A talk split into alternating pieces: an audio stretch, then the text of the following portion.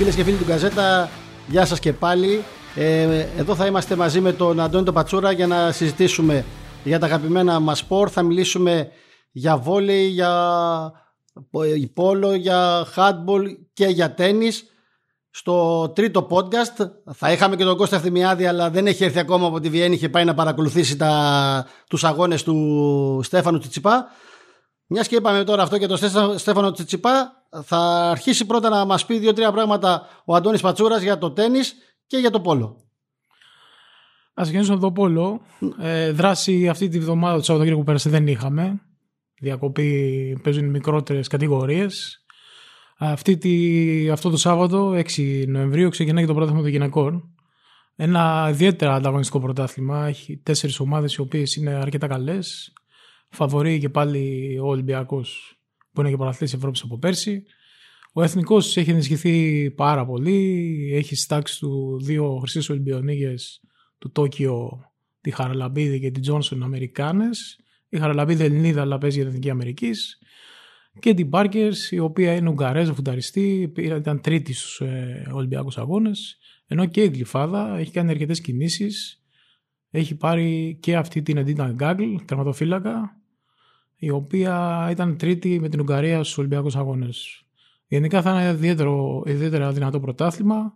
Καμία σχέση με τον ανδρών δηλαδή. Ε, τον άνδρων. Ε... Όσα λέμε τότε, γιατί στον άνδρων ναι. υπάρχει το ξεκάθαρο φαβορή. Τον που... άνδρων υπάρχει το ξεκάθαρο φαβορή. Σίγουρα φαβορή και στους γυναίκες είναι Ολυμπιακό λόγω ομοιογένειας και λόγω προπονητή τόσα χρόνια. Γιατί ο εθνικός έχει ενισχυθεί τρομερά, αλλά έχει καινούργιο προπονητή και 10-11 καινούριε μεταγραφές. Οπότε μιλάμε για μια ομάδα η οποία δεν ξέρω πότε θα είναι έτοιμη και με τις ξένες γενικά έχει έρθει μια ξένη η άλλη θα έρθει τέλος Νοεμβρίου, η άλλη θα έρθει το 2022. Οπότε η ομάδα Α. δεν ξέρουμε κατά πόσο. Σίγουρα υπάρχει και δυνατότητα για την Ευρώπη. Ο Ολυμπιακός διεκδικεί στην Ευρώπη πάλι να μπει σε ένα Final Four για να, και το, να φτάσει στο τέλος. Να φτάσει στο τέλος. Θα δούμε και τις ομάδες πώς θα είναι φέτος. Ενώ ο εθνικός, ε, εάν καταφέρει και περάσει τον πρώτο γύρο με τη μία μόνο με τη Χαραλαμπίδη, χωρίς τις δύο ξένες του δηλαδή, μετά έχει πολλές πιθανότητες να φτάσει και αυτό μια τετράδα. Και θυμίζουμε ότι στο γυναικείο πόλο στην Ευρώπη, στο τέλος χωρίζονται οι ομάδες, οι τιμένες των προμηθελικών πάνε στο μικρό Final Four, που είναι το Eurocup, και οι, οι κερδισμένες πάνε στο EuroLeague, που είναι το Final Four το μεγάλο.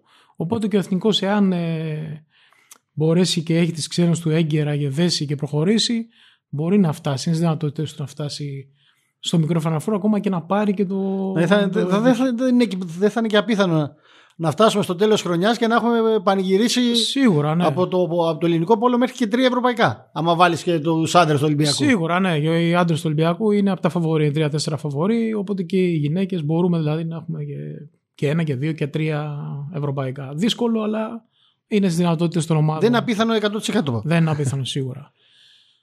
Τώρα, όσο αφορά το τέννη, ε, προηγούμενη εβδομάδα ένα πολύ ωραίο τουρνουά στην Αυστρία, στη Βιέννη. Ε, ξεχώρισαν. Το οποίο θα χάρηκε ο Κώστας. Ναι, χάρηκε ο Κώστας σίγουρα. Ξεχώρισαν ιδιαίτερα τα νέα παιδιά. Ο Τσιτσιπάς ε, δεν μπορώ να πούμε ότι έπεσε θύμα έκπληξης, γιατί από τον Τιαφό, τον Αμερικανό, είχε χάσει και στο Wimbledon στο πρώτο γύρο. Το θυμόμαστε όλοι. Όλοι περιμέναμε το φιναλίστρο Λαγκαρό να πάει στο Wimbledon αγαπημένο του και το γρασίδι, να, προ, να συνεχίσει να προχωρήσει. Τελικά αποκλείσει στον πρώτο γύρο. Ότι αφού έχει κάνει δύο μεγάλες νίκες στην καριέρα του και δύο με τον Τζιτζιπά μέσα στο 2021. Τον κέρδισε νούμερο 4 στο Wimbledon, το νούμερο 3 στο, στη Βιέννη. Ότι αφού δεν έφτασε, έφτασε έδωσε 7 αγώνες αυτή τη εβδομάδα και έφτασε τελικό. Στο τελικό είχε απέναντί του το Σβέρευ, ο οποίος Σβέρευ όταν πιάσει καλή απόδοση, δηλαδή με ποσοστά πάνω από 80% στο πρώτο σερβίς και νομίζω 19-20 άσους. Ε, μόνο όταν έχεις τον Τζόκοβιτς απέναντί σου τον Ναδάλ στα καλά του μπορεί να χάσεις. Με δεδομένο ότι οι άλλοι θα τελειώσουν. Κάποια στιγμή θες ένα, ναι. θες δύο και πολλά χρόνια σου βάζω. Θα έλεγες Βέρεφ ή Μετβέντεφ. Ή Τσιτσιπάς; Ε, ο Μετβέντεφ δείχνει σταθερότητα. Μεγάλη. Ο Σβέρεφ τα τελευταίο καιρό, ναι, είναι σταθερός πέρσι. Ε, ο, ε, ο Σβέρεφ παίζει καλά στο τελευταίο της σεζόν. Δηλαδή στο τρίμηνο, τετράμινο πρέπει να αποκτήσουν όλοι τους. Υπάρχει κάποιος άλλος που θα ξεχώριζες εκτός από αυτή την τριάδα; Αυτή την τριάδα. Ο Ρούμπλεφ έχει πέσει φέτος αρκετά. Ο Σβάρτζαμ ήταν δεκάδα και αυτός είναι εκτός. Κοίτα, μπαίνουν πολλά νέα παιδιά. Αυτός που περιμένουν πάρα πολύ όλοι είναι ο Σίνερ, ο Ιταλός, που είναι από το Τωρίνο, ο οποίος ε, ξεκίνησε στο Αλπικό σκι. Ήταν πρωταθλητή στο Αλπικό σκι σε παιδική ηλικία και έχει φτάσει τώρα να είναι ο νούμερο 8 στον κόσμο στο τέννη. Είναι 20 χρονών. Όπως επίσης και ο 18χρονο Αλκαράζ, ο οποίος λένε ότι είναι ο νέος Ναδάλ. Βέβαια, εντάξει, είναι ο Ναδάλ δύσκολο. Είναι Ισπανός, πολύ γρήγορος παίκτης, έξυπνος. Έχει κάνει δύο, το, το, έχει κερδίσει μέσα στο 2021 το φιναλίστ του Ρολάν Γαρός στο Τζιτζιπά και το φιναλίστ του Wimbledon τον Μπερετίνη. Δεν είναι λίγο αυτό για ένα 18χρονο. Το συζητάμε καν. Ε, αυτή δηλαδή από εδώ και πέρα τίποτα δεν θα είναι εύκολο. Ήξερες ότι με τους Big 3 δεν τα βγάζεις πέρα. Τώρα μπορούμε να βλέπουμε και τον. Όπως και μπορούμε να βλέπουμε και εκπλήξεις. Ναι, είναι δύσκολο. Γιατί αυτοί οι τρεις ουσιαστικά δεν χάναν ποτέ. Ε, είχαν την λάμψη. Ναι, ναι. Έδιναν λάμψη στο τέννη, αλλά δεν έδιναν και κανένα ενδιαφέρον. Μόνο μεταξύ τους. Ήταν μεγάλη έκπληξη να χάσουν. Μόνο κάποιες ήττες. Ο Ντελ Πόρτρο παλιότερα. Ο Βαβρίγκα, ο οποίος είχε κάνει εκπλήξεις πολλές μαζί τους. Είναι κάποια. Ο Τσιτσιπάς δεν είναι στην καλύτερη του κατάσταση. Εγώ είμαι με τον Αμερικανό που είναι 2-15 πόσο είναι. Και για να είναι 2-15 και να παίζει ταινί δεν πρέπει να ξέρει καθόλου μπάσκετ. Ο Αμερικανός είναι Γιατί... ο, ο Πέλκα και ο, ο Ίσνερ. Ε, κορυφαίοι παίχτε έχουν φτάσει. Ο Ίσνερ έχει πάρει και Masters. Τέλος πάντων, αυτή τη βδομάδα ο Τζιτζιπάς ε, είναι στη, στο Παρίσι. Έχουμε το Paris Masters, το τελευταίο Masters της χρονιάς. Έχει πάρει ένα Masters του Τζιτζιπάς φέτος, στο Μοντε Κάρλο. Του πάει η Γαλλία φέτος του Τζιτζιπά. Έχει πάρει δύο τουρνάς στη Γαλλία. Έχει φτάσει τελικό Ρολάν Αλλά τώρα το Paris Masters είναι κάτι διαφορετικό. Σκληρή επιφάνεια, κλειστό όμως. Δεν ξέρουμε κατά πόσο έχει και δύσκολη κλήρωση. Και το θέμα είναι να είναι συγκεντρωμένος. Νομίζω ο στόχος του μεγάλος δεν είναι το Paris Masters, είναι ο στόχος είναι το Τωρίνο. Ε, επειδή λείπουν και οι μεγάλοι, θα είναι ο Τζόκοβιτ.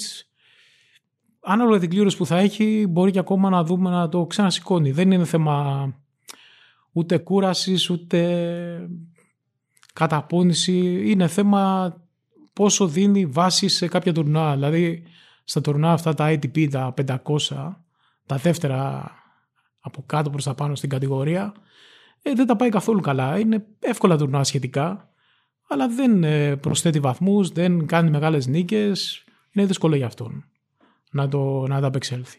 Πρέπει όλα αυτά να τα δουλέψει. Ο Τσιτσιπάς φέτος έχει... Βλέπεις και εσύ ότι να υπάρχει μια κούραση; Δεν υπάρχει κούραση νομίζω. Υπάρχει, αν είχε κούραση δεν θα παίζουν στα διπλά. Μπορεί να είναι ε, πνευματική, να μην είναι σωματική. Ναι, αυτό. πραγματικά όλο το τέννις είναι πραγματικό. Σίγουρα ε, δεν ξεκουράστηκε στο, στον ε, USA Open αποκλείστηκε νωρίς. Έκανε κάποιες διακοπές μετά. Στο Davis Cup στην Κρήτη δεν έπαιξε. Είχε διαστήματα να ξεκουραστεί, να ερεμήσει λίγο. Και τώρα πάλι από το Indian Wells μέχρι τη Βιέννη έκανε μια διακοπή. Δεν είναι δηλαδή, μπορούμε να δούμε του Ζήπα σε δύο εβδομάδες να πετάει στο Τωρίνο και να φτάσει και ένα τελικό, ένα μη τελικό, να διεκδικήσει και το τρόπο το μεγάλο της χρονιάς. Είναι δύσκολο. Το οποίο έχει ξαναπάρει. Το οποίο έχει ξαναπάρει το 2019. Ε, εύχομαι να είναι στο ίδιο όμιλο με το Medvedev, γιατί δύο φορές τον έχει κερδίσει το Medvedev. Τη μία πήγε τελικό Roland Garros, την άλλη κέρδισε το ATP Finals. Εκεί που δεν είχε. ήταν ο κακός του δαίμονας. Δεν, δεν κέρδισε ποτέ το Medvedev. Δύο φορές βέβαια έχει εξήντε. Αυτό λέω. Είχε, είχε εξήντε, δύο νίκες. Εντάξει, ο Medvedev. Είχε έξι συνεχόμενους νομίζω ήττες. Ή πέντε συνεχόμενες. Πέντε, πέντε, πέντε, πέντε, ναι. Και τον κέρδισε τότε το 2019 και συνέχισε. Εντάξει, έχουμε πολλά να δούμε με τον Τζιτζιπά. Απλά και ο Τζιτζιπά ε, θα υπάρχει ανταγωνισμός. Και καλός ή κακός τώρα, ειδικά στο τετράδα, πεντάδα, top 10, ε, top 5, ε, top 3, θα είναι αυτοί οι οποίοι διεκδικούν και πάνε τελικούς και παίρνουν τα Grand Slam. Οι υπόλοιποι, οι πιο πιτσιρικάδες μπορούν να φτάσουν νούμερο 8, νούμερο 9, νούμερο 4, νούμερο 5 μάλλον. Δεν μπορούν να διεκδικήσουν παραπάνω. Οπότε ο Τσιτσιπάς ρίχνεις σίγουρα βάρος κάθε χρόνο στα Grand Slam, που είναι ο καλός και στο Αυστραλιανό έχει δείξει, τελικό, δύο μετελικούς έχει, έχει τελικό στο Roland Garros, στο Wimbledon δεν τα πάει τόσο καλά, ούτε στο USA Open και τα Masters μετά πρέπει να αρχίσει να ανεβαίνει. Το US Open που σχεδόν έχει πάντα εχθρική εξέδρα. Δεν, δεν ναι, τι δεν είναι. Δεν, δηλαδή χάνει δικά του παιχνίδια με τον Αλκαρά. Και έχει πάντα και τον κόσμο σχεδόν πάντα απέναντί του. Ναι, έχει, είναι και αυτό. Εντάξει, όπως και ο Τζόκοβιτ είχε πολλά χρόνια, αλλά φέτος στον τελικό των τελικών που ήταν να πάρει το τέταρτο, το έχασε. ο κόσμος δεν ξέρω, τον είδε με συμπάθεια, τον στήριξε και το είπε και χθες. Είναι τύπου ότι είμαστε, είναι μια νίκη μεγάλη για αυτόν ότι κέρδισε το κοινό το και κοινό ότι της Αμερικής. του έδωσε ενέργεια όλο αυτό. Γιατί εντάξει, ο αγαπημένος είναι ο Φέντερερ όλων. Όπου πήγαινε ο Φέντερερ ήταν με το Φέντερερ όλοι. Και ο Ναδάλ είχε και αυτός αρκετές Ε, συμπάθειες. στο Ρολάν Καρός μόνο ο Ναδάλ υποστηρίζαν. Ναι, ο Έτσι. Ναδάλ ναι, είχε αρκετές συμπάθειες κι αυτός. Εντάξει, αλλάζει ο, χω- ο χώρος του τέννη, αλλάζουν ειδικά το αντρικό. Το γυναικείο έχει αλλάξει ήδη. Όλες, δηλαδή, μπορεί να είναι στο νούμερο 50 να κερδίσει το νούμερο 3 στο γυναικείο. Στο ανδρικό είναι πιο δύσκολα τα πράγματα. Για να πούμε και γυναικείο, έχουμε και άλλη διάκριση για τη Μαρία Σάκαρη; Γυναικείο, η Σάκαρη μέσα από καραμπόλες λόγω τους- των βαθμολογιών ε, είδαμε τη, σ- την ε, Σβιτολίνα να πέφτει από το 5. Ε, ανέβηκε αυτή στο νούμερο 6 κόσμου. Ε, εντάξει, η Μαρία μετά το USA Open τα μέσα Σεπτεμβρίου που τελείωσε, τελείωσε στο νούμερο 13 και τώρα μέσα σε 1,5 μήνα από το 13 έχει φτάσει στο νούμερο 6 κόσμου. Ε, στόχος της είναι, δεν το κρύβει, το λέει, να τελειώσει τη χρονιά με στο top 5. Να είναι στις 5 καλύτερες ταινίες του κόσμου. Έχει ένα ακόμα τουρνουά. Τον τελικό; Τον τελικό, τον τελικό, είναι 8. Είναι ένα τουρνά που θα γίνει την επόμενη εβδομάδα, Τετάρτη ξεκινάει, Γκουαδαλαχάρα, Μεξικό. Δι- Ρίχνει βάρος στο Μεξικό και στο τέννη. Έχει πάει και ο Τζιπάς, έπαιξε τη Φόρμουλα 1. Έχει γενικά στο αθλητισμό το Μεξικό. Αναλαμβάνει. Είναι 8 αθλήτριες. Όλες μπορούν να κερδίσουν όλες και μπορούν να χάσουν από όλες. Δεν έχει κάποιο. Το νούμερο ένα θα λείπει, δεν θα συμμετέχει μπάρτι. Οπότε η Ατς- η Μαρία εντάξει, μπορεί να στον ομιλό της να βγει και τελευταία, μπορεί να βγει και πρώτη, μπορεί να πάρει και το τουρνουά. Δεν είναι κάτι. Είναι θέμα φόρμας και είναι θέμα πώς θα ξεκινήσεις και πώς θα. Καλό σερβίς να έχει, πραγματικά να είναι εκεί και δεν ξέρουμε σε τι κατάσταση θα είναι και οι υπόλοιπες. Και μακάρι να δούμε, όπως λέγαμε και στο Πόλο, να δούμε και στο τέννη δύο Έλληνες να κατακτούν τους τελικούς των τελικών. Μακάρι, έχουμε δει το Ζιπά το 19, να το δούμε και από τη Μαρία. Εντάξει, μετά το 14 του μήνα ξεκινάει και το Τωρίνο. Φέτος και τα επόμενα πέντε χρόνια έφυγε από το Λονδίνο. Έφυγε από το Λονδίνο, ε. Έφυγε από το τόσα χρόνια ο του Αρένα και είναι πλέον στο Τωρίνο για τα επόμενα πέντε χρόνια, πιο κοντά σε εμάς. Διαφορετικές ώρες πιο κοντά. Ε, ο Τσίτσιπα σίγουρα θα έχει ανταγωνισμό εκεί. Είναι σε καλή κατάσταση και ο Σβέρευ και ο Τζόκοβιτς και ο Μπερετίνη και ο Μετβέντεφ. Αλλά είναι ένας τελικός που δεν μπορεί να. Και εδώ θα είμαστε, θα συζητάμε. Δεν μπορώ να Το προδικάσω. τέννη, πάντα συζητάμε Ε, για το το τέννη. τέννις ε, βέβαια, έχει πάντα, δεν σταματάει ποτέ. Εντάξει, αυτή τη σεζόν 21 ολοκληρώνεται το ATP Finals. Μετά υπάρχει το Davis Cup που είναι το παγκόσμιο κύπελο του τέννις, σαν το ποδόσφαιρο του Μουντιάλ, είναι αυτό. Η Ελλάδα φυσικά δεν είναι στις πρώτες κατηγορίες όλα αυτά. Ε, ο Τζόκοβιτς έχει πει θα κατέβει. Από τη στιγμή που θα κατέβει ο Τζόκοβιτς, δεν υπάρχει Ναδάλ στην Ισπανία. Ε, ίσως να είναι και το φαβορή Να το πάρει και η Ρωσία φυσικά έτσι, είναι με το Μετβέντεφ και έχει καλή ομάδα, έχουν καλούς Ρώσους. Εδώ θα είμαστε, θα συζητάμε για το. Ναι, αυτό είναι για ένα το θέμα τέννις. που υπάρχει για το τέννη. Έτσι, γενικά μπορούμε να πούμε είναι το Αυστραλιανό Open. Ακόμα δεν έχει ξεκαθαριστεί τι θα γίνει. Α, ναι, ε, το είχαμε πει και στο προηγούμενο podcast. Ναι. Διαρροές υπάρχουν, επίσημες ανακοινώσεις. Η, η κυβέρνηση της Βικτόρια. Γιατί είναι το μεγάλο πρόβλημα αν θα κατέβουν όσοι δεν έχουν εμβολιαστεί, αν θα μπορούν να. να... Ε, Η τελευταία αγωνιστούν. έτσι, η προηγούμενη εβδομάδα είχε κυκλοφορήσει ότι θα, αυτοί που θα έχουν εμβολιαστεί θα μπορούν να συμμετέχουν κανονικά και να είναι free στις προπονήσεις, βόλτες τους και όλα αυτά. Ενώ αυτοί που δεν έχουν εμβολιαστεί Αυστηρή καραντίνα. καραντίνα. Αυτό από ό,τι φαίνεται δεν ισχύει. Η Τέννις Αυστράλια, η Ομοσπονδία δηλαδή, δεν έχει πάρει ακόμα σχετική αναγκαία. Αυτό που είπε και ο Τζόκοβιτς χθες, ότι σταματήστε ξέρω, εγώ, να διχάζετε τον κόσμο, σταματήστε να χρησιμοποιείτε για να λέτε εμβολιασμένοι ανεμβολίαστοι. Δεν ξέρει κανένας αν έχει εμβολιαστεί ο Τζόκοβιτς. Δεν το έχει Δεν πει. το έχει πει ποτέ. Ούτε ο Μετβέντεφ το έχει Ναι. πει, ούτε ο Τζιτσιπάς το έχει πει. Αποφεύγουν να το πούνε και. Έχει πει βέβαια ο Τζόκοβιτς ότι άμα ε, γίνει υποχρεωτικό, δεν έχω πρόβλημα να σταματήσω και το τέννη. Ναι, το έχει Όταν πει, το λες εντάξει. βέβαια αυτό δεν έχεις κάνει. Μπορεί. Ναι, ναι, το έχει πει. Δεν ξέρει κανένας αν το έχει κάνει. Ναι. Είπε ότι περιμένει την επίσημη ανακοίνωση. Πιστεύω θα έρθει η ανακοίνωση σίγουρα γιατί μέσα στο Δεκέμβρη και ήταν προκριματικά. Οπότε. Λογικά στο, την επόμενη εβδομάδα θα το ξέρουμε. Λογικά ναι, πρέπει και να ξεκαθαρίσει και αυτός και πιστεύω ότι θα παρασύρει και άλλους. Εάν δεν. Δηλαδή, μπορούμε να δούμε και να. Ο Μετβέντεφ βέβαια δήλωσε ότι ό,τι και να είναι θα πάει. Ανάλογα τι απόφαση θα πάρουν, θα. ε, ο- Το ίδιο έχει δηλώσει και ο Τσιπάς. Εντάξει, μπορεί να δούμε. 9 φορές νικητής είναι ο Τζόκοβιτς στη Μελβούρνη. Φέτος μπορεί να δούμε κάτι άλλο. Ωραία. Οπότε πριν πάμε στο βόλεϊ που έχει πάρα πολλά πράγματα, να κάνουμε ένα μικρό πέρασμα από handball, γιατί δεν είχε ιατρικό πρωτάθλημα. Έχουμε τα προκριματικά του παγκοσμίου πρωταβλήματος για την ε, εθνική ανδρών. Ε, η Εθνική Ανδρών που παίζει στις 3 11 με το Βέλγιο και στις 7 11 με την Τουρκία. Δύο σημαντικά παιχνίδια. Μακάρι θέλει το ελληνικό χάτμπολ μια διάκριση από την εθνική. Δεν την έχει. Ε, φτάνει πολλές φορές κοντά αλλά δεν έχει καταφέρει να κάνει το βήμα παραπάνω να βρεθεί σε μια μεγάλη διοργάνωση. Μακάρι κάποια στιγμή γιατί από τις ομάδες βλέπουμε την ΑΕΚ ε, και ο Διομήδης παλιότερα είχαν κάνει ευρωπαϊκές πορείες. Μακάρι να δούμε και την εθνική ομάδα κάποια στιγμή να, να πετύχει μια διάκριση το χρειάζεται πολύ το, το ελληνικό χάτμπολ. Και ουσιαστικά να επιστρέψει σε μια μεγάλη διοργάνωση. Αυτό. Νομίζω από το 2005 έχουμε να δούμε κάτι. Το 2004 συμμετείχε πάει στου Ολυμπιακού Αγώνε λόγω διοργάνωτρια. Ε, εντάξει, έχει νέο προπονητή η ομάδα, το Γιώργο Ζαραβίνα.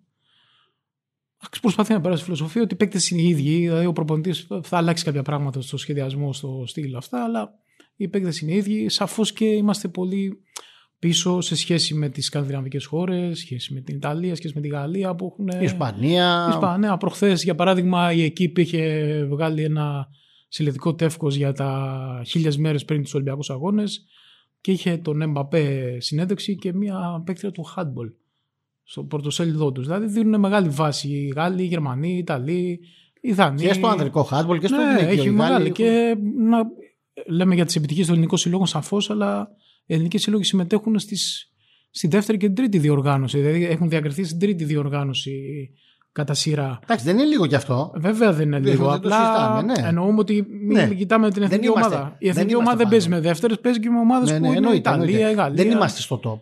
Όχι, ούτε θα είμαστε στο top. Δεν έχουμε αυτή τη φιλοσοφία, ούτε αυτή την παραγωγή, αν και δεν γίνεται δουλειά την Ομοσπονδία. Δεν είμαστε μια χώρα. Αυτό θέλει, εγώ, ε, εγώ θεωρώ ότι θέλει το κλικ. Θέλει να γίνει ε, μια διάκριση να, να ανάψει η σπίθα που λέμε.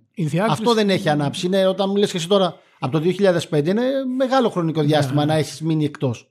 Το έβλεπα εγώ για το βόλεϊ. Με ξέρεις τα δύο τελευταία ευρωπαϊκά πρωταθλήματα που προκρίθηκε η εθνική και ανδρών και γυναικών.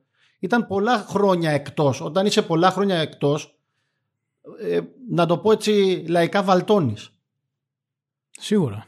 Και στο βόλεϊ το είχαμε δει. Ήταν δεδομένο ότι το είχαμε δει, δεν είναι τέτοιο. Μακάρι να αλλάξει και στο, στο handball, να έρθει μία επιτυχία, η μία θα φέρει την άλλη και όλα θα πάνε. Σίγουρα. Ο, οι σύλλογοι είναι σύλλογοι, αλλά εθνικές ομάδες χαίρονται όλοι και είναι το επίπεδο σου το δείχνεις μέσα και από τις εθνικές ομάδες. Τι είσαι σαν άθλημα. Γιατί να πούμε ότι και στους συλλόγους μπορεί να έχεις δικαίωμα να παίζουν και 10 ξένοι. 10 ξένοι, σωστό. Μιλάμε για μια ελληνική ομάδα, μπορεί να, μια ομάδα να έχει δύο Έλληνες μέσα. Δεν μιλάμε. Είναι... πέρσι πήρε το ευρωπαϊκό και είχε από τους καλύτερους ξένους που έχουν έρθει στην ιστορία. Εννοείται. Είναι ένα θέμα. του αθλήματος στην Ελλάδα. Δηλαδή, δεν είναι ήταν... ένα θέμα. Δηλαδή, εντάξει, στην εθνική Ελλάδα παίζουν μόνο Έλληνες. Πάμε τώρα στο βόλιο που ε, στο βόλιο είχαμε, έχουμε πολύ σημαντικά πράγματα αυτή τη βδομάδα που μας έρχεται. Αλλά ε, είχαμε και ένα τριήμερο που επίσης ε, υπήρξαν σημαντικά γεγονότα. Ε, στη Βόλη Λίγκα Ανδρών αυτό που ξεχώρισε ήταν χωρίς αμφιβολία η νίκη του Ολυμπιακού μέσα στη Σύρο του Φίνικα με 3-0. Ε, πραγματικά ο Ολυμπιακός έκανε επίδειξη δύναμης σε ένα ντέρμπι απέναντι από μια ομάδα που έχει και αυτή στόχο στο πρωτάθλημα σε ένα πολύ δύσκολο γήπεδο με χαμηλό ταβάνι, με όλα αυτά. Ε, νίκησε πάρα πολύ εύκολα. Ήταν πραγματικά πολύ εμφατική αυτή η νίκη του Ολυμπιακού. Έδειξε σε όλους ότι δεν θέλει να παραμείνει στην κορυφή τέτοια παιχνίδια τα δείχνουν αυτά. Ντέρμπι με ομάδες που παλεύεις για, το, για τον τίτλο. Επίσης, σχετικά σημαντική ήταν και η πρώτη νίκη του Όφη μετά από δύο συνεχόμενες ήττες. Ο Όφη έκανε και αυτό την πρώτη νίκη, κέρδισε με 3-2 την Κυφυσιά. Και στη βαθμολογία έχουμε τώρα δύο ομάδες με 3 στα 3, τον Ολυμπιακό και τον Παναθηναϊκό και οι δύο ομάδες δεν έχουν χάσει σετ. Ο Παναθηναϊκός έχει πολύ πιο εύκολο πρόγραμμα βέβαια. Αλλά έχουν και οι δύο 3 στα 3 με 9-0 σετ. Και τώρα πάμε στην τέταρτη αγωνιστική που στην τέταρτη αγωνιστική έχουμε τα δύο ντέρμπι ανάμεσα στις ομάδες που θα παλέψουν για τον τίτλο. Είναι ο Ολυμπιακός υποδέχεται τον Μπάουκ και ο Παναθηναϊκός υποδέχεται τον Φίνικα. Είναι δύο πολύ σημαντικά παιχνίδια και τα δύο δεν θα γίνουν όμως τώρα, θα γίνουν στις 20 ε, δεκάτου γιατί τις επόμενες δύο εβδομάδες έχουμε το, το link up. Ε, Στις γυναίκες και εκεί έχουμε δύο ομάδες που συνεχίζουν, έχουμε φτάσει πέμπτη αγωνιστική. Δύο ομάδες έχουν το 5 στα 5 γιατί η ΑΕΚ γνώρισε την πρώτη τη ΣΥΤΑ, έχασε από τη Θέτιδα με 3-0. Οι δύο ομάδες που συνεχίζουν με πέντε νίκες σε σέρθα παιχνίδια έχοντας σετ 15-1, έχουν χάσει και δύο από μόνο ένα σετ, είναι ο Παναθηναϊκός και ο Άρης. Ο Άρης που πραγματικά πάει πολύ καλά, έχει πολύ καλό ξεκίνημα. Θα μιλήσουμε σε λίγο και με την ε, αρχηγό της ομάδας την Κωνσταντίνα Δρακουλίδου. Αφήνουμε τώρα το, το τριήμερο που μας πέρασε και πάμε στα πολύ σημαντικά παιχνίδια που έρχονται αυτή την εβδομάδα για την Ευρώπη. Η αρχή είναι την Τρίτη με τη Θέτη Δαβούλας, η οποία κέρδισε μέσα στην Πρατισλάβα, μέσα στη Σλοβακία την Πρατισλάβα με 3-0. Θέλει δύο σετ μέσα στη Βούλα για να καταφέρει να προκριθεί στο δεύτερο γύρο του Challenge Cup. Θυμίζουμε ότι για τη Θέτιδα ήταν η πρώτη φορά που βγαίνει εκτός συνόρων. Είναι κάτι πολύ σημαντικό για τη, για τη Θέτιδα να, να καταφέρει και στην πρώτη της να περάσει. Μετά πάμε στην ε, την Τετάρτη. Ο Ολυμπιακός θα βρει απέναντί του στον τρίτο προκριματικό γύρο του Champions League ανδρών ένα παλιό γνώριμο. Τον Τοντόρα Αλεξίεφ, ένα από τους καλύτερους για μένα, ένας από τους καλύτερους ακραίους που έχουν έρθει στην Ελλάδα. Ο Βούλγαρος είναι πραγματικά εξαιρετικός. Σκέψω ότι στα 38 του, έχει φτάσει 38 και στο προηγούμενο παιχνίδι της Χέμπαρ για να πάρει την πρόκριση με τη Σόλιγκορτ και είχε 22 πόντους με 72% επίθεση. Ο άνθρωπος είναι απίστευτος πραγματικά.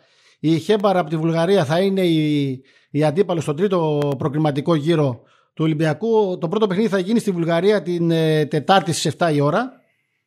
Και βέβαια κλείνουμε το τριήμερο, το μεγάλο τριήμερο των ευρωπαϊκών διοργανώσεων, των ευρωπαϊκών αγώνων για τις ελληνικές ομάδες με το, τη ρεβάνς του Ολυμπιακού στις γυναίκες με τη ΖΟΚ. Ο Ολυμπιακός έχασε στη Σερβία με 3-2. Μπορεί να κερδίσει, θέλει μια νίκη με 3-0 ή 3-1 την Τετάρτη στις 4.30 ώρα το, στο Ρέντι για να καταφέρει κάτι που δεν έχει καταφέρει ποτέ στο παρελθόν να περάσει στους ομίλους του Champions League γυναικών. Θα είναι μια τεράστια επιτυχία για το ελληνικό βόλιο συνολικά γιατί μιλάμε το Champions League γυναικών το θεωρούσαμε τα προηγούμενα χρόνια κάτι απλησίαστο. Ο Ολυμπιακός έχει δείξει και με τα παιχνίδια που έκανε στους δύο προκριματικούς γύρους αλλά και στη Σερβία ότι μπορεί να τα καταφέρει μακάρι να τα καταφέρει και να, είναι, να, να δούμε το, το ελληνικό βόλεϊ, μια ελληνική ομάδα να παίζει και στο, στο Champions League. Θα είναι μια πραγματικά μεγάλη επιτυχία και θυμίζουμε ότι αν καταφέρει να προκριθεί θα παίξει απέναντι στην τεράστια Κονελιάνο από την Ιταλία. Είναι η πρωταθλήτρια Ευρώπης είναι κορυφαία ομάδα πραγματικά κορυφαία ομάδα. Απέναντι από την Τζέμικ Πόλις, Πόλις την Πολωνική η οποία είχε κατακτήσει το πρωτάθλημα Πολωνίας και είχε παίξει πέρσι εκεί και η Όλγα Στράντζαλη και παίξει και η Βίλμα Σάλας πριν τον τραυματισμό της, γιατί εκεί τραυματίστηκε και όλα η κοπέλα και μακάρι να μην έχει ποτέ πάλι πρόβλημα και την αντικατέσταση, αντικατέστησε η Όλγα Στράτζαλη. Και η τρίτη, η τρίτη ομάδα είναι, είναι η Γκιάσκαγια από την Ουγγαρία. Εντάξει, μπορεί να το έχω πει και λάθος. Εκατό φορές την έχω πει αυτή την ομάδα, δεν την έχω πετύχει ποτέ. Οπότε τώρα το μεγάλο παιχνίδι είναι του Ολυμπιακού στις γυναίκες. Μακάρι την ε, Πέμπτη να πανηγυρίσει το ελληνικό βόλιο μια σπουδαία πρόκριση. Έχασε 3-2 μέσα Σερβία. Πιστεύω ότι μπορεί να τα καταφέρει και να, να πάρει την πρόκριση στους ομίλους του Champions League. Συνεχίζουμε τώρα με το βόλιο και πάμε να μιλήσουμε με τη, αυτό που σας είπαμε και πριν, να μιλήσουμε με την ε, αρχηγό του, της ομάδας ε, του Άρη, την Κωνσταντίνα Δρακουλίδου. Είναι η πασαδόρα των, των κεντρίνων. Μια, ένας Άρης που έχει καταφέρει Όπως αναφέραμε και πριν να κάνει το 5 στα 5 και να είναι στην κορυφή μαζί με τον Παναθηναϊκό στην ε, Volley League γυναικών. Κωνσταντίνα, πες μας λίγα δύο πράγματα για, την, για το ξεκίνημα αυτό της ομάδας. Καλησπέρα και από μένα. Ευχαριστώ που είμαι κοντά σας. Ε, το ξεκίνημα της ομάδας μας σίγουρα φαντάζει ιδανικό. Είναι πάρα πολύ καλό, είναι θετικό για μας. Μας ενθαρρύνει για τη συνέχεια. Ε, από εκεί και πέρα όμως θεωρώ ότι πρέπει να κρατήσουμε χαμηλά το κεφάλι μας, χαμηλά τον ενθουσιασμό, τον ενθουσιασμό μας, ώστε να μπορέσουμε να συνεχίσουμε το ίδιο δυνατά.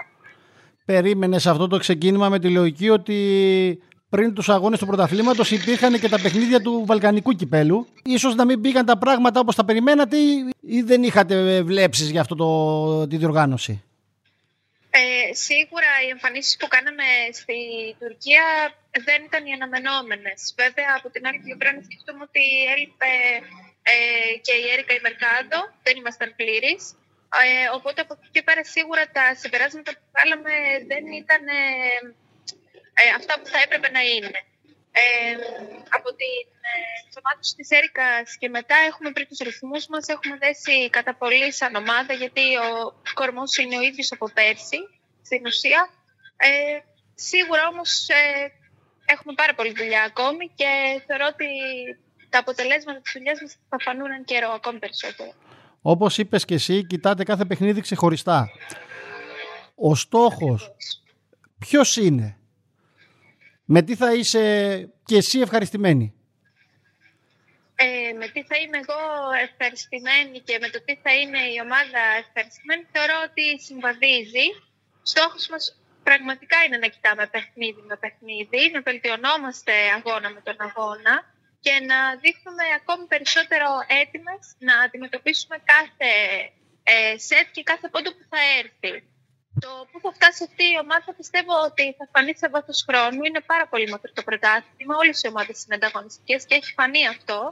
Ε, θεωρώ όμως ότι είναι ακόμη πάρα πολύ νωρίς για να μιλήσουμε για την κατάληξη του πρωταθλήματος.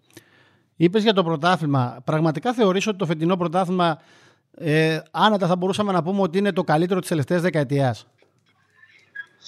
Πιστεύω ότι σίγουρα είναι ένα από τα καλύτερα της τελευταίας δεκαετίας. Όλες οι ομάδες έχουν ενισχυθεί πλήρως. Ε, συγκριτικά με πέρσι, νομίζω ότι είναι δύο επίπεδα παραπάνω όλες οι ομάδες. Ε, γι' αυτό και πιστεύω ότι υπάρχει τόσο μεγάλος ανταγωνισμός και σίγουρα κάθε παιχνίδι είναι σημαντικό για κάθε ομάδα. Μα είναι πρώτα απ' όλα και ένα πρωτάθλημα που δεδομένα δεν υπάρχει ένα, άντε δύο φαβορή που βλέπαμε τα τελευταία χρόνια. Νομίζω ότι η πρώτη εξάδα του πρωταθλήματος ε, φέτος θα απαρτίζεται από πάρα πολύ αξιόλογες ομάδες που σίγουρα τα τελευταία χρόνια δεν ήταν έτσι. Είναι αυτό ακριβώς. Βλέπεις εσύ κάποια να είναι λίγο πιο μπροστά; Αν δηλαδή θα μπορούσε να πεις κάποια ομάδα να ότι είναι λίγο πιο πάνω, να τη χρήσεις φαβορή. Υπάρχει; Ε, προσωπικά δεν ξέρω ακόμη αν υπάρχει κάποιο φαβορή, γιατί όλα είναι αμφίροπα, όλες οι ομάδες, όπως είπα και πριν, είναι πλήρε και ενισχυμένες και θεωρώ ότι δίνουν το 100%. Ε, σίγουρα το εάν ε, θα κερδίσει μια ομάδα στο tie break ε, ανάμεσα σε δύο πάρα πολύ καλές ομάδες είναι και λίγο θέμα τύχης. Είναι και, εξαρτάται και από τη μέρα που θα βρίσκεται η κάθε ομάδα, εξαρτάται από πάρα πολλά πράγματα. Οπότε για την ώρα θεωρώ ότι ε, καλό θα ήταν να κοιτάμε παιχνίδι με παιχνίδι. Και να μην πούμε από τώρα το φαβορή. Δεν ξέρω αν μπορώ να θέσω κάποια ομάδα στη θέση του φαβορή. Και ε, σε σχέση με πέρσι, που πέρσι είχαμε μόνο τα παιχνίδια κυπέλου και χωρίς κόσμο, πώς ε, τη, τη, διαφορά, τη διαφορά που βλέπεις ε, εσύ φέτος; Ε, μιλάμε για παιχνίδια, επιτέλους ξεκίνησε το πρωτάθλημα και βλέπουμε και κόσμο στην εξέδρα είναι πάρα πολύ σημαντικό για όλες τις ομάδες να έχει το, τον κόσμο τους κοντά ε, και για μας είναι εξίσου σημαντικό να έχουμε τους φιλάθλους μας στο πλευρό μας. Ε, πιστεύω ότι για κάθε αθλήτρια και για κάθε αθλητή είναι ένα απουσκάρισμα, είναι ένα κίνητρο μεγαλύτερο να ξέρει ότι ε, οι φαν της ομάδας είναι, είναι κοντά τους και τους στηρίζουν σε κάθε παιχνίδι. Κάτι το οποίο έλειπε πέρσι. Γενικώς έλειπε και το πρωτάθλημα πέρσι. Αλλά τουλάχιστον φέτος βλέπουμε και βλέπουμε και ένα μέχρι τώρα πολύ δυνατό πρωτάθλημα. Και εγώ νομίζω θα είναι ακόμα πιο δυνατό γιατί βλέπουμε ομάδες που όσο περνάνε τα παιχνίδια και οι εβδομάδες πάνε ακόμα καλύτερα. Ε, σαφέστατα. Πιστεύω ότι όσο περνάει ο καιρός και όσο γίνονται παιχνίδια και υπάρχει η κανονική ροή του πρωταθλήματος, ε, είναι δεδομένο ότι όλες οι ομάδες θα ανεβαίνουν. Δεν θεωρώ ότι κάποια ομάδα θα τα πάει χειρότερα. Και αυτό φυσικά ε, είναι αποτέλεσμα του χρόνου. Γιατί όλα θα φανούν κατά τη διάρκεια του χρόνου. Σωστά. Σε ευχαριστούμε πάρα πολύ Κωνσταντίνα. Σου ευχόμαστε τα καλύτερα και σε σένα και στον Άρη και σε όλες τις ομάδες. Μακάρι να συνεχίσουμε να βλέπουμε πολύ ωραίο πρωτάθλημα και κυρίως μακάρι αυτό το πρωτάθλημα να το δούμε και στην τηλεόραση γιατί αυτό ήθελα τέτοιο. Είναι πολύ άσχημο ειδικά ένα τέτοιο πρωτάθλημα, να μην μπορούμε να το βλέπουμε στην τηλεόραση. Το εύχομαι και εγώ, μακάρι να υπήρχε κάλυψη από τα κανάλια της τηλεόρασης. Παρ' όλα αυτά, είναι ένα ενθαρρυντικό στοιχείο το ότι οι περισσότερες ομάδες έχουν αναλάβει και έχουν τοποθετήσει ένα live stream ώστε να μπορούν και οι υπόλοιποι άνθρωποι που δεν μπορούν να βρεθούν στο γήπεδο να το δουν τουλάχιστον από το ίντερνετ. Ναι, πάλι καλά που είναι και αυτό όντως. Και ο Άρης ήταν από τις ομάδες που το έχει ξεκινήσει από τους πρώτους θα λέγαμε. Ναι, ευτυχώς για μας υπάρχει αυτή η διαδικτυακή κάλυψη. Ε, αλλά σίγουρα δεν είναι αρκετό. Ειδικά σε αυτό το φετινό πρωτάθλημα πιστεύω ότι ε, είναι απαραίτητη η κάλυψη από την τηλεόραση. Μακάρι να βρεθεί λύση και σε αυτό. Σε ευχαριστούμε και πάλι πολύ. Να είσαι καλά. Και εγώ σας ευχαριστώ. Να είστε καλά. Πριν σας αποχαιρετήσουμε, θα θέλαμε να πούμε και δύο κουβέντες και για την κολύμβηση. Αντώνη; Ε, ε, δεν είναι μόνο τα μαδικά σπορ, είναι και τα ατομικά σπορ. Είναι γι' αυτό Θα μιλάμε για όλα τα σπορ, δεν είναι. Ακριβώς και όσο μας δίνεται η ευκαιρία με τις επιτυχίες και όλα αυτά. Η κολύμβηση αυτή τη βδομάδα έχει τελειώνει ουσιαστικά το 2021. Είχαμε τους Ολυμπιακούς Αγώνες φέτος, είχαμε το Ευρωπαϊκό Πρωτάθλημα 50 πισίνας, τώρα έχουμε το Ευρωπαϊκό Πρωτάθλημα 25 πισίνας. Ε, η μικρή πισίνα δηλαδή. Είναι στο Καζάν, στην πύλη της Σιβηρίας στη Ρωσία. Ε, έχουμε αξιόλογη συμμετοχή. Πάμε πάρα πολύ καλά τα τελευταία 15-20 χρόνια στη διοργάνωση αυτή. Νομίζω έχουμε 13 μετάλλια. Ε, ξεχωρίζουν οι συμμετοχές του Ανδρέα του Βαζέ, ο οποίος είναι ένας κολυμβητής καθαρά 25 πισίνας και έχει πολλές διακρίσεις. Έχει αρκετά μετάλλια στη διοργάνωση αυτή, στις μεικτέ. Και η Άννα Ντουντουνάκη, η οποία το καλοκαίρι θυμόμαστε όλοι ότι έμεινε για λίγο εκτός τελικούς θα. Και κανείς δεν έχει ξεχάσει. Αγώνες, και κανείς δεν έχει ξεχάσει το κλάμα της. Ναι, η Άννα, η οποία μεταγράφηκε στο Παναναϊκό πριν από λίγες εβδομάδες. Μεγάλη κίνηση για τον Παναναϊκό. Ισχυροποιείται κομμάτι, όπως και ο Ολυμπιακός να πούμε ότι. Ναι, αυτό ήταν μεγάλη κίνηση στο Στίβο. Όχι, και στο Στίβο ε, ο Μανουήλ Καραλής, ο οποίος του προσδίδει ένα κύρος. Ο Ολυμπιακός παίρνει το πρωτάθλημα τα τελευταία χρόνια στους άντρες αλλά του προσδίδεται ένα κύριο και σίγουρα και ο Καραλής έχει και πολλές πιο ευκαιρίες να προβληθεί διαφορετικά. Είναι κάτι διαφορετικό. Και στο Κολύμπι, ο οποίος που απέκτησε τον Παπαστάμο, ένα χανιώτη, ο οποίος είχε κάνει παγκόσμιο ρεκόρ εφήβων και είχε πάρει και χρυσό μετάλλιο στο παγκόσμιο πρωτάθλημα εφήβων. Τον πήρε ο Ολυμπιακός για τέσσερα χρόνια. Θα είναι ενδιαφέρον το πρωτάθλημα. Έχουμε πολύ καιρό ακόμα μέχρι το καλοκαίρι. Και υπάρχει και ο Απόστολος ο Χρήστου που έχει πάει και αυτός ε, στο Καζάν ο οποίος και αυτός μπορεί να φέρει κάποιο μετάλλιο στο ύπτιο. Συστή, τώρα που πες για μεταγραφές, θέλω μπορεί και την επόμενη φορά να μιλήσουμε λίγο για τις μεταγραφές που έχουν γίνει στο ping pong. Πραγματικά, ξέρεις, λες το τέτοιο, αλλά έχουν έρθει πάρα πολύ ξένοι. Πάρα πολύ ξένοι. Σε και... Παναθηναϊκό, Ολυμπιακό, ΑΕΚ. Σε όλες τις ομάδες. Γίνεται χαμός. Σε όλες τις ομάδες και υπάρχει ενδιαφέρον για τον ping pong. Και βλέπεις ε, ε, ε, αθλητές νούμερο 200, νούμερο 300 που δεν είναι λίγο. Ναι, ναι. Μα οι αθλητές που έρχονται και στο αντρικό και στο γυναικείο, αυτοί που έχουν έρθει, είναι αθλητές οι οποίοι έχουν και συμμετοχέ Ολυμπιάδες. Ο Παναγιώ πήρε τον κάμπο στο Κουβανού με δύο συμμετοχές Ολυμπιάδες. Είναι δύσκολο να δεις σε Ιάπωνας, Κινέζους, να διακριθεί στους Ολυμπιακούς να φέρεις ένα μετάλλιο, να κάνεις κάτι. Ε, Όπως επίσης έχει και οι ομάδες αυτές τρεις έχουν φέρει πολλούς ασημένιους, χρυσούς, Γαλλικίνου πρωταθλητέ Ευρώπης και στους άντρες και στις γυναίκες. Είναι ενδιαφέρον πρωτάθλημα. Ναι, θα, θα ήθελα να κάνουμε έτσι δηλαδή. Ενδιαφέρον. Είχαμε, είχαμε αυτή την με ευκαιρία να πούμε ότι αυτή τη βδομάδα, το Σαββατοκύριακο που πέρασε, είχαμε δύο ντέρμπι. Το γυναικών, ο Ολυμπιακός κέρδισε τρία με τον Παναγό και στο αντρικό μετά από τρία χρόνια, τρία χρόνια η ΑΕΚ έχασε. Ήταν πρωταθλήτρια το 18 και το 19 η ΑΕΚ. Ιτήθηκε 3-1 από τον Παναγικό. Σωσέφ και τα δύο τα παιχνίδια. Έχει το κοινό του το ping pong. Έχει. Εντάξει. Όχι, θα, θα, ήταν, θα αξίζει, είναι ενδιαφέρον ναι, να, κάνουμε μια ανάλυση με τα αστέρια και με τα... Είναι το θέμα ότι έρχονται ε, αθλητές και από την πρώην Σοβιετική Ένωση και από τη Λατινική Αμερική και γενικά από την Ευρώπη. Υπάρχει έτσι από την ε, Κίνα. Έχει ε, από πολλές χώρες. Οργασμός κινήσεων. Ναι, ναι, ναι, ναι, έρχονται πολλοί. Ειδικά όταν έρχεται κάποιος από την Κίνα, όλα αυτά. Σου κάνει τεράστια εντύπωση. Θυμάμαι, ήταν μια εποχή ο Ολυμπιακός στο Πόλο.